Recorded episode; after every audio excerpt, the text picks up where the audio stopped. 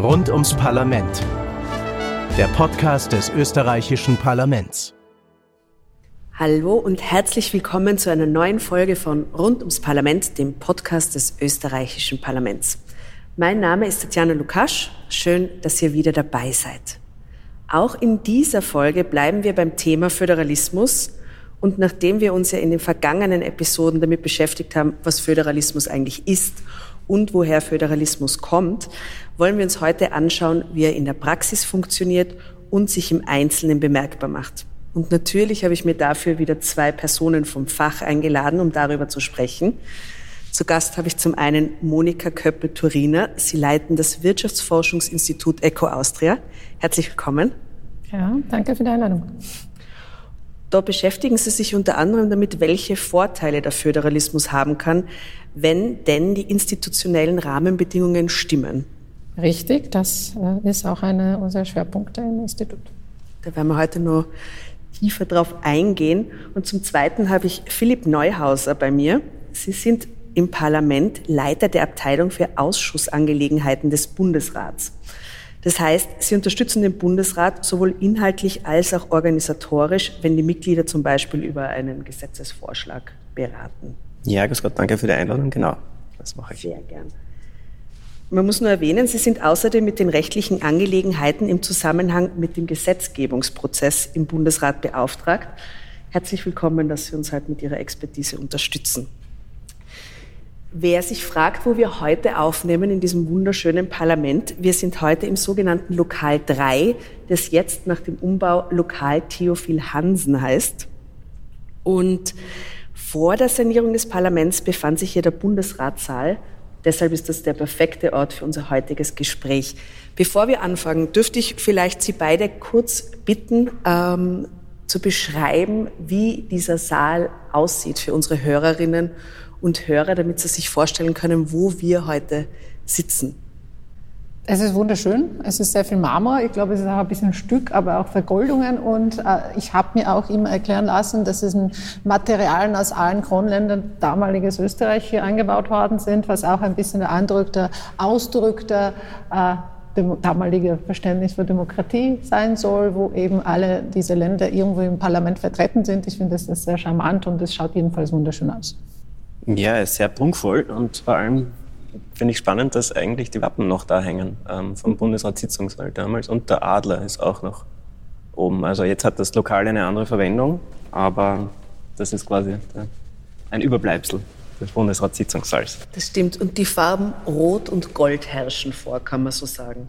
Genau, und es gibt eine Lichtdecke ganz oben, die uns äh, neben den Lustern ein bisschen Helligkeit schenkt in diesem Raum. So, jetzt könnt ihr euch gut vorstellen, wo wir sind und dann würde ich vielleicht schon reinstarten in unser heutiges Programm. Ähm, Herr Neuhauser, wir sind ja jetzt hier im Lokal 3, weil im Bundesratssaal äh, gerade eine Sitzung stattfindet. Was wird denn da besprochen? Ähm, grundsätzlich sieht die Tagesordnung des heutigen Tages vor am Beginn, das heißt jetzt gerade in dem Moment, ähm, eine aktuelle Stunde zum Thema geopolitische Zeitenwende, Auswirkung des russischen Angriffskriegs auf die Ukraine, auf die Außenpolitik Österreichs und Europas.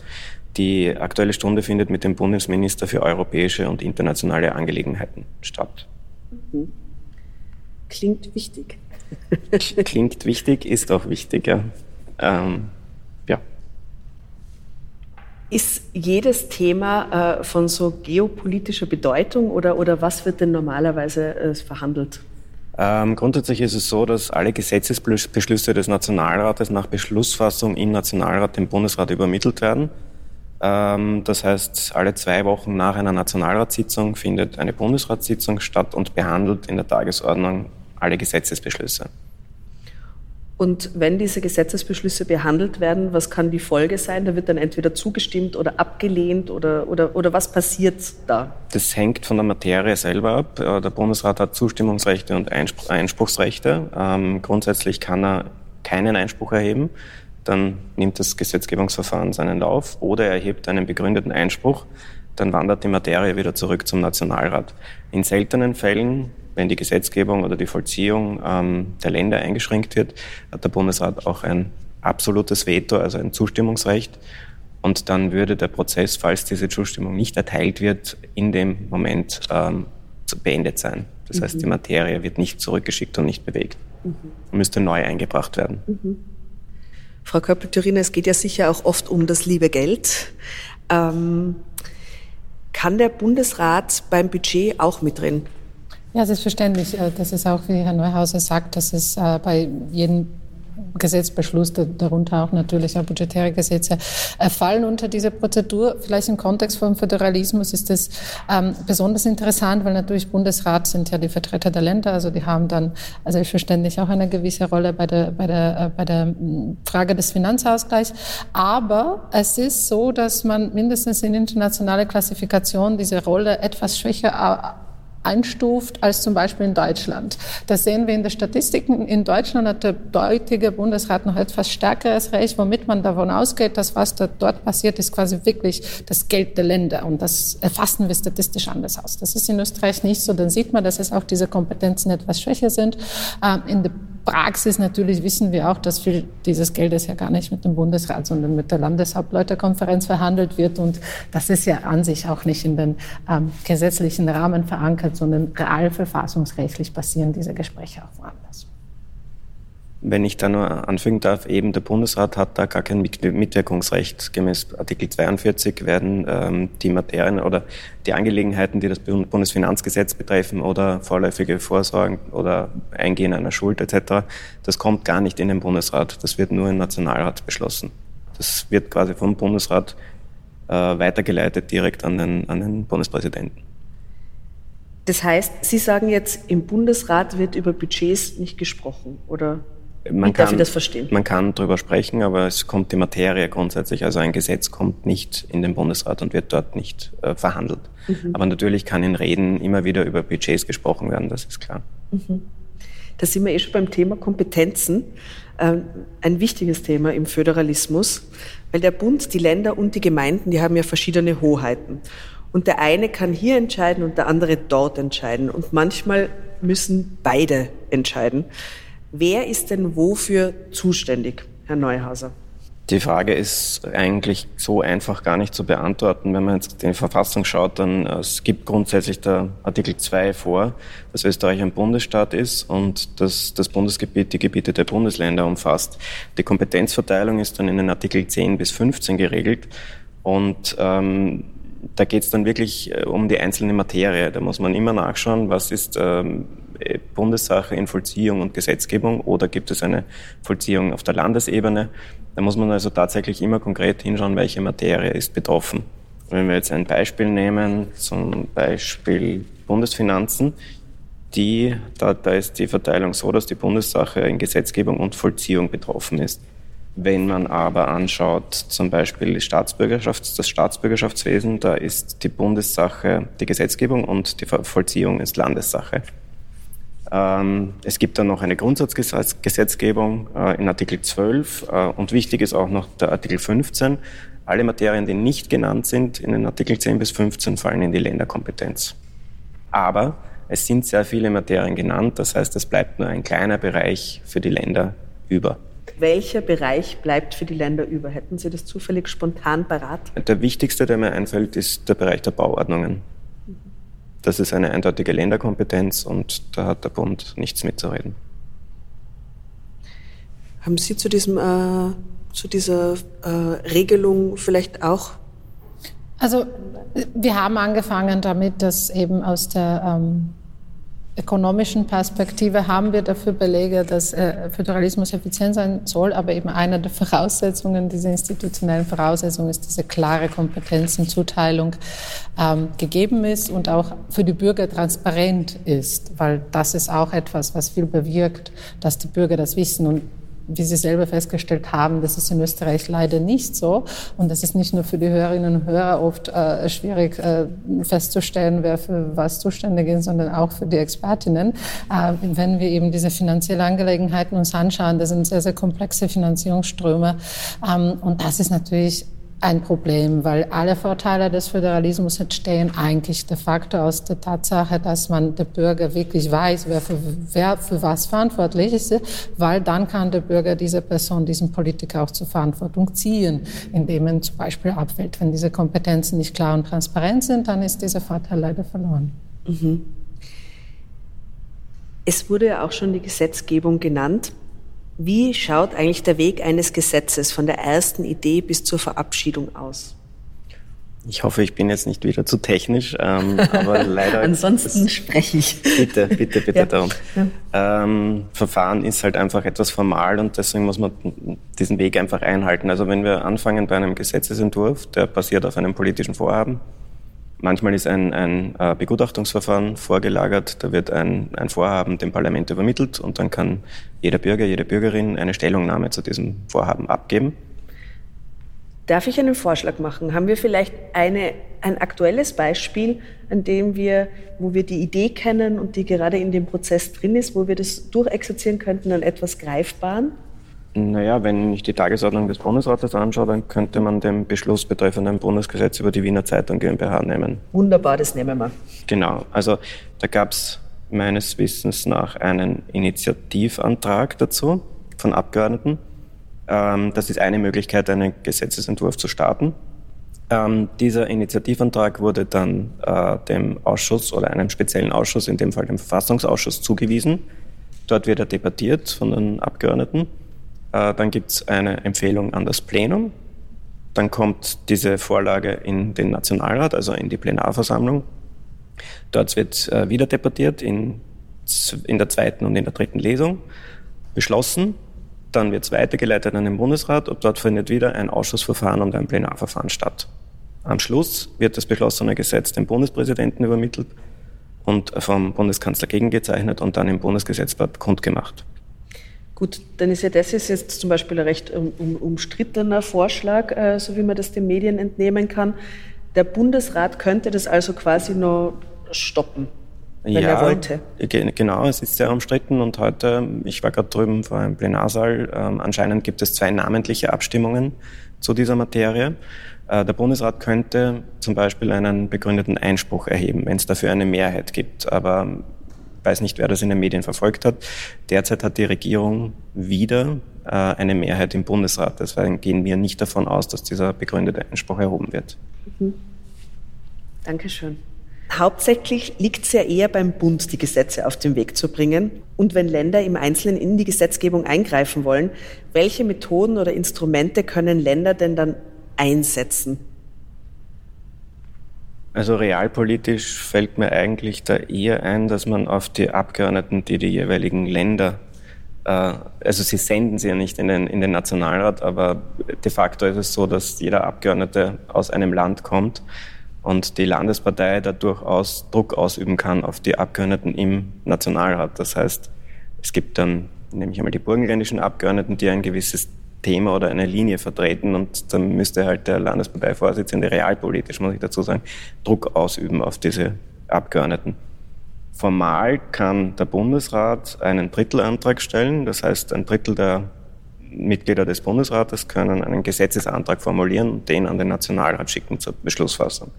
Oder es gibt einen Gesetzesantrag, der beschlossen werden kann im Bundesrat. Also man muss halt schauen, dass man natürlich auf der Bundesebene, die Länder müssen versuchen, auf der Bundesebene in die Bundesgesetzgebung einzuwirken.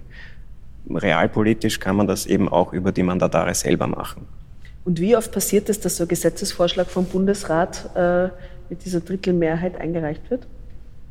Das passiert nicht sehr häufig. Äh, man muss dazu sagen, die Opposition macht das natürlich öfter, aber das wird dann natürlich nicht beschlossen im Nationalrat. Mir sind ganz wenige Beispiele bekannt, dass das tatsächlich zu einer Beschlussfassung geführt hat. Wir sind mitten im Thema, wie Föderalismus funktioniert. Und es ist ja, so haben wir das auch in den letzten Folgen schon gelernt, Fluch und Segen zugleich. Bevor wir jetzt weiter in die Tiefe reingehen, ähm, wäre es uns ganz wichtig, dass wir vielleicht Sie beide nur ganz kurz ein bisschen besser kennenlernen drei kleine Fragen, drei kurze Antworten. Vielleicht dürften wir mit Ihnen, Frau Köppel-Dimmer, beginnen. Ähm, Frühling oder Herbst? Frühling.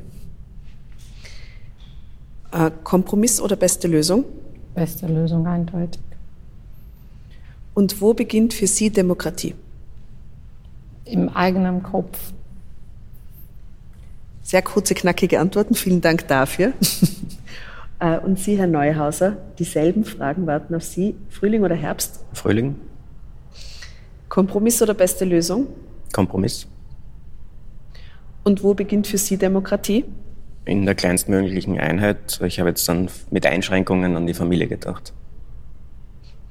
Vielen Dank. Dann würden wir mit Ihnen weitermachen, Frau Köppel-Turina. Wir haben das Thema ja schon angesprochen, und zwar die Budgetverhandlungen zwischen Bund und Ländern. Wenn die Länder Kompetenzen wahrnehmen, aber dafür gar nicht eigenständig den finanziellen Rahmen bestimmen können, hinkt dann nicht das ganze Modell, mit dem wir da arbeiten? Ja, es ist natürlich alles ein bisschen komplizierter ähm, ökonomisch gesehen, aber an sich das Idealmodell schaut so aus, dass wir Einheiten haben, die zum Beispiel Bund hat eine Gesetzgebungskompetenz, Vollziehkompetenz und auch Geld dafür zur Verfügung und dann eben Länder ähnlich und Gemeinden ähnlich.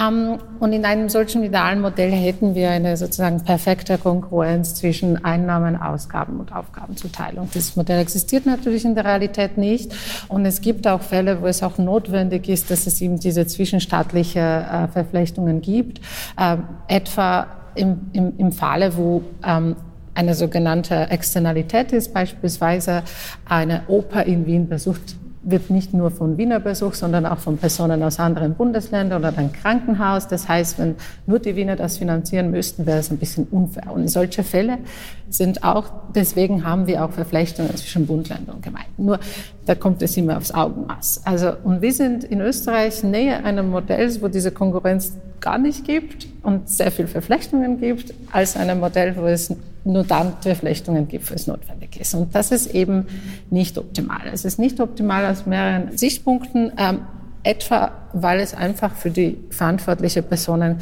keine gute Anreize schafft. Ich nehme wir ein Beispiel eines, eines, eines Bundeslandes, dann kommt vielleicht eine Wahl und man möchte sich gut stellen von der Wahl, deswegen möchte man den äh, Wählerinnen und Wählern was anbieten, man gibt Geld aus, den man selber aber gar nicht anhebt.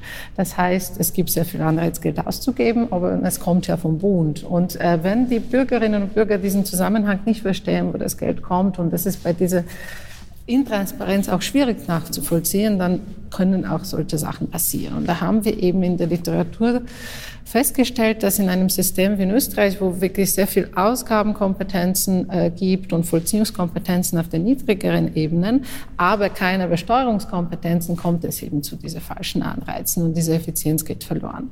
Also an sich Föderalismus kann gut funktionieren und wenn man eben diese Probleme ähm, in den Griff bekommt. Und da ist Österreich, da gibt im Vergleich international ein Land, wo es tatsächlich eher diese Probleme gibt. Schweiz, aber auch zum Beispiel Dänemark hat eine sehr starke Dezentralisierung der Steuereinnahmen auf Gemeindeebene oder, oder Schweden ist das eben sinnvoller geregelt aus meiner Sicht. Ein Bundesland könnte doch, wenn es in der Finanzierung maßgeblich von einer anderen Instanz abhängt, also dem Bund, mehr Mitspracherecht bei der Zuteilung der Mittel einfordern. Würde man sich logisch denken. Gab es das schon einmal, dass ein Bundesland sich aktiv für eine eigenständige Finanzzuteilung eingesetzt hat?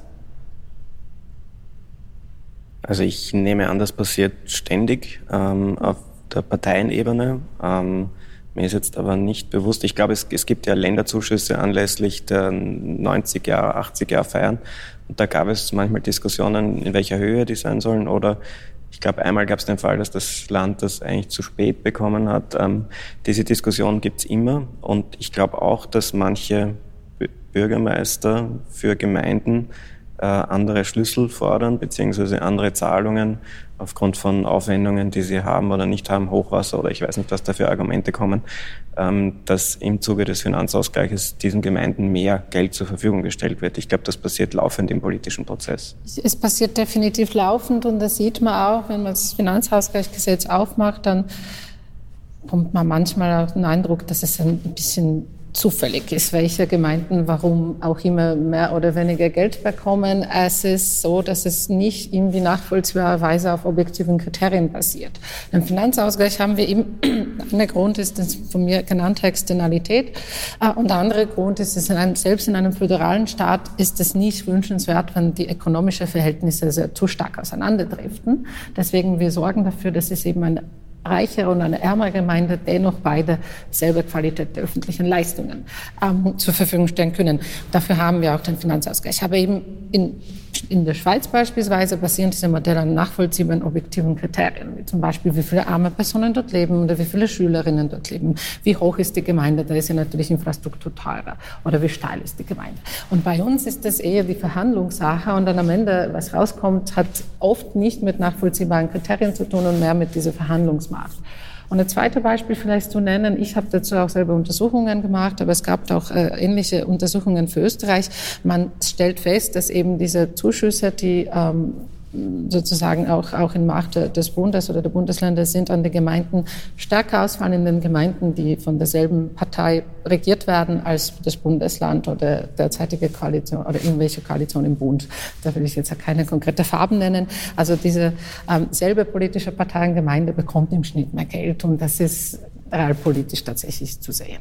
Vielleicht, wenn ich nur ergänzen darf, ich glaube, ein, ein, ein Problem, oder zumindest in der Debatte verfolge ich das, ist, dass die Länder Geld zugeteilt bekommen und das dann nicht zu 100 Prozent an die Gemeinden weitergeben. Das heißt, die Gemeinden bekommen immer mehr Aufgaben. Also das ist eben nur die Debatte. Ich bin ja da an sich ja nicht äh, beteiligt, aber wenn man sich die Debatte anhört, die Gemeinden bekommen immer mehr Aufgaben und nicht die erforderlichen Mittel dafür, weil die Mittel bei den Ländern, ich sage mal, hängen bleiben weil die Länder das nicht weitergeben. Also das müsste man sicher äh, transparenter gestalten. Und wird daran gearbeitet, das transparenter zu gestalten? Frage ich dir mal als Bürgerin. Ich kann nur als Expertin sagen, die einige Jahre schon in diesen ähm, Verfahren äh, beobachtet. Diese Diskussion haben wir alle paar Jahre. Jedes Mal, wenn das Finanzausgleichsgesetz ausläuft, äh, gibt es Expertengespräche, was könnte man machen, diese Transparenz zu verbessern, diese Entflechtung vorzunehmen ähm, und eben die, die finanzielle Mittelzuweisung äh, zu verändern. Und das ist in den letzten Jahren, seitdem ich daran arbeite, jedenfalls nicht passiert. Heuer sind wir eigentlich schon recht fortgeschritten im Jahr und da es bis Herbst das Gesetz stehen soll, gehe ich davon aus, dass es auch kein großer Wurf diesmal wird. Also mir kommt vor, wir haben uns inzwischen ganz gut von einer theoretischen Ebene runter in die Realität gearbeitet in diesem Gespräch. Ähm, und darum kommen wir jetzt zur nicht unerheblichen Frage, was hat das alles mit uns Bürgerinnen und Bürgern zu tun? Und jetzt äh, wäre es eben toll, wenn wir vielleicht wieder mit Beispielen arbeiten könnten. Wo bemerken Sie den Föderalismus konkret im Alltag und haben Sie vielleicht auch ein Beispiel dafür, wo Föderalismus direkten Einfluss jetzt auf Ihr Leben hat? Also auf mein Leben hat es tatsächlich vor kurzem Einfluss gehabt. Ich habe die österreichische Staatsbürgerschaft erhalten vor einigen Wochen und äh, das ist, äh, wie Herr Neuhauser schon angemerkt hat, eine äh, Landesvollziehungssache. Und das ist interessant, weil das führt dazu, dass eben jedes Bundesland eigene Prüfung hat. Man muss sich mit Wiener Geschichte vertraut machen. Im Oberösterreich wäre es dann die oberösterreichische Geschichte. Also ich weiß schon recht viel über Gemeindebauten aus den, aus den äh, Zwischenkriegszeit und recht viel über Brunnen am, am Rathausplatz. Ähm, aus dem Grund. Äh, das ist etwas, ähm, was, was mich persönlich betroffen hat. Aber natürlich jetzt zurück ein bisschen auf die abstraktere Ebene. Es betrifft eben jeden Steuerzahlerinnen und jede Steuerzahler immer, äh, weil eben einer der Vorteile der Föderalismus ist die Tatsache, dass unter richtigen Bedingungen man äh, dafür effizientere öffentliche Leistungen bekommt, weil man zum Beispiel sich vergleichen kann mit einer Nebengemeinde äh, und sagen, naja, warum haben die dort bessere Straßen, aber niedrigere Steuern? Ähm, das ist in manchen anderen Ländern so und das ist in Österreich schwierig. Das heißt, uns betrifft das immer indirekt, dass diese Intransparenz führt dazu, dass wir möglicherweise nicht das Beste aus unserem Steuergeld bekommen. Mhm. Und Sie, Herr Neuhauser, wo waren Sie zuletzt vom Föderalismus direkt persönlich betroffen?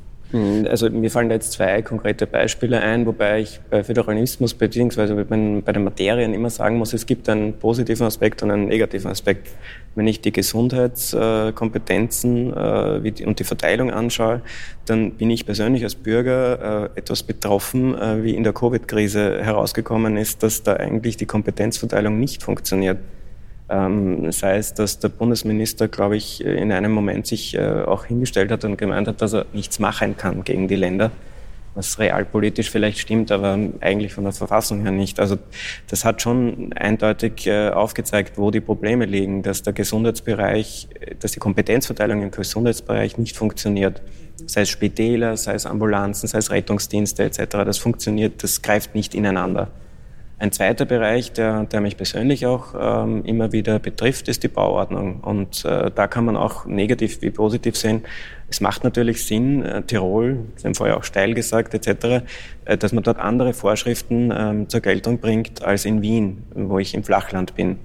Ähm, aber trotzdem gibt es wieder das Thema Versiegelung der Böden und das äh, löse ich nicht, indem ich neun verschiedene Bauordnungen in, in Österreich habe.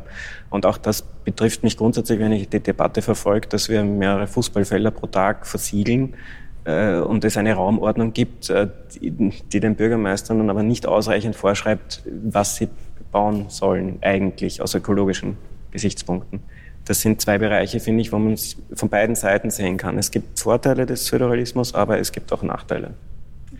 Ich weiß, dass das Thema Kinderbetreuung auch schon gekommen ist, aber ich habe auch selber zwei Kinder, aber aus der Forschungsperspektive sehen wir uns das an.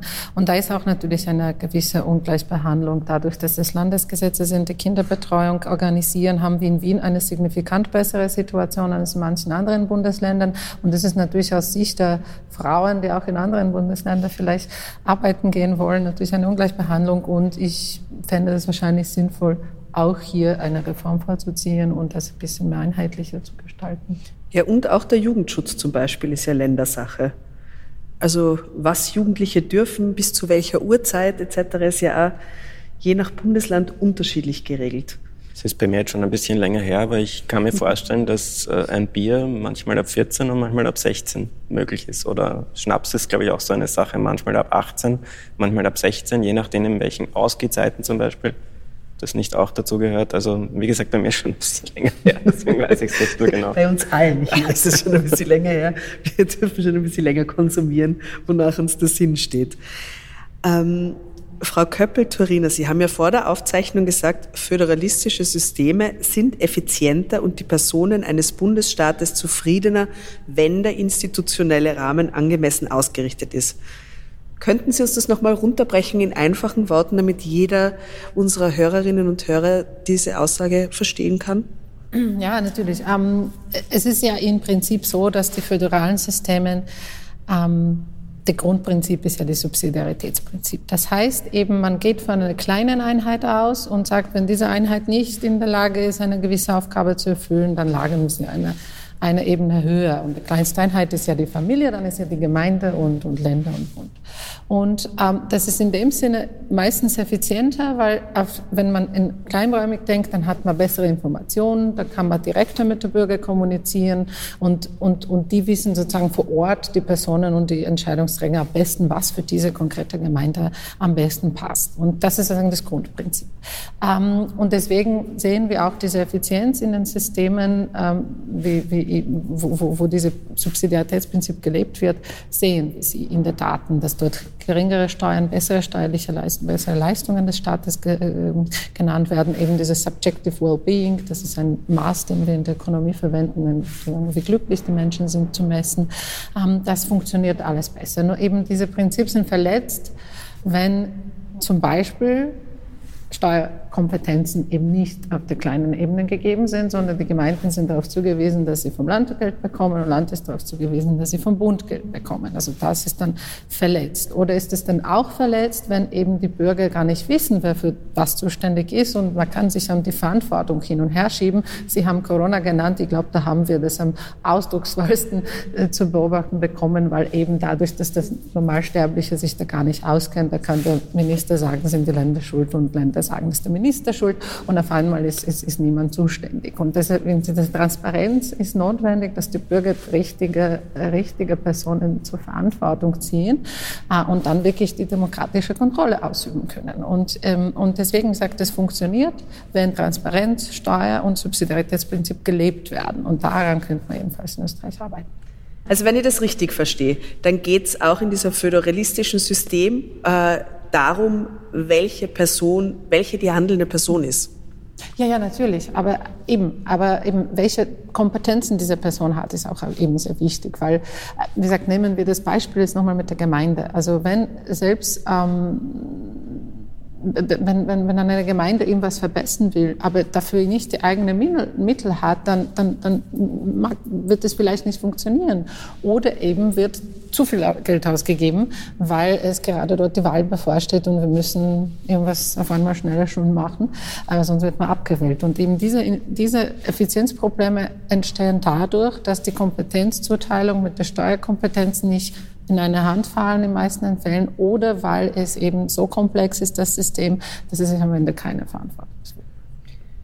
Bitte, ich, ich würde mich dem voll anschließen. Ich, ich, bin auch ein Fan davon, dass man vielleicht irgendwann es schafft, ähm, die Verfassung so weit zu ändern, dass die Kompetenzverteilung entstrickt wird und sich jeder auskennt, so wie Sie vorher gesagt haben. Ich meine, ich habe das so lesen müssen beziehungsweise sagen müssen, wie es in der Verfassung steht. Es ist teilweise nicht nachvollziehbar, weil es gewachsen ist über, über Jahrzehnte und weil Befindlichkeiten noch mitspielen, wer für was zuständig sein darf. Da geht es auch viel um, um, um Wahlen in, auf der Länderebene.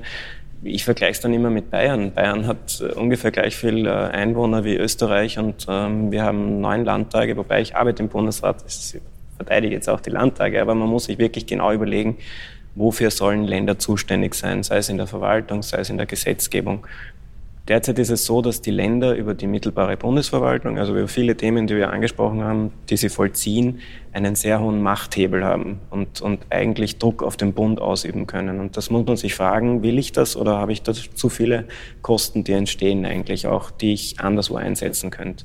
Wir sind ein reiches Land und ich glaube, da gibt es viel, wie soll ich sagen, äh, Kosten, die einfach am falschen Platz ausgegeben werden. Mhm. Gibt es eigentlich äh, äh, Umfragen, wie die Bürger und Bürgerinnen sich das vorstellen, wie die das gern hätten?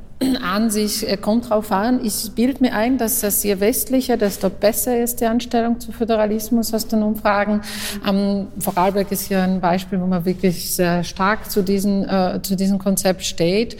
Ähm, vielleicht die Nähe zur Schweiz hier eine, eine, spielt eine Rolle. Dort ist man auch, glaube ich, auch sozusagen kulturell etwas noch klein. Äh, organisiert. Die Gemeinden sind dort, spielen eine, glaube ich, auch für die Menschen eine wichtigere Rolle.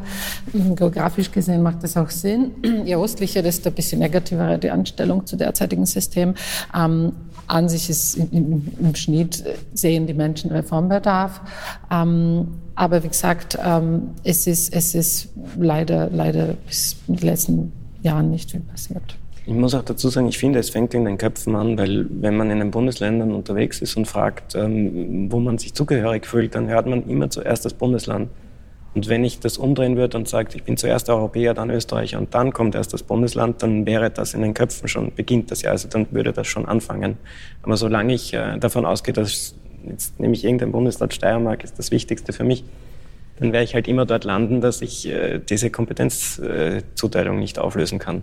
Ja, also ja aber ich muss sagen, ich bin dann eine leicht andere Meinung, weil ich glaube nicht, dass es am Ende darauf ankommt, wie viele Landtage wir haben, weil Schweiz ist ja noch kleinkarierter, Dänemark ist auch kleinkariert mit der, mit der äh, sehr starken Steuerautonomie auf der Gemeindeebene, aber eben das muss auch auf beide Seiten passen, weil das Problem ist, dass, wie Sie richtig sagen, die Länder üben Druck auf Bund aus, aber gleichzeitig drücken Sie sich weg von der Verantwortung für die Steuerkompetenzen, weil wenn man eine Steuerkompetenz hat, dann auf einmal ist es klar, dass ich mich für meine Entscheidungen von meinen eigenen Bürgerinnen und Bürgern äh, sozusagen rechtfertigen muss. Und dann auf einmal verstehen die Bürger, dass die Leistungen, die aus den Steuern finanziert werden, vielleicht wo, woanders besser funktionieren. Am besten funktioniert das auf der Gemeindeebene, auf der Länderebene kann man das auch machen, ähm, aber dann muss es eben die Kompetenz der Steuer hin, weil dann kann ich sagen, ich baue jetzt eine neue Schule, einen neuen, neuen, äh, neuen ähm, äh, Schwimmbad, aber dafür werden die nächsten Jahre Steuer höher sein.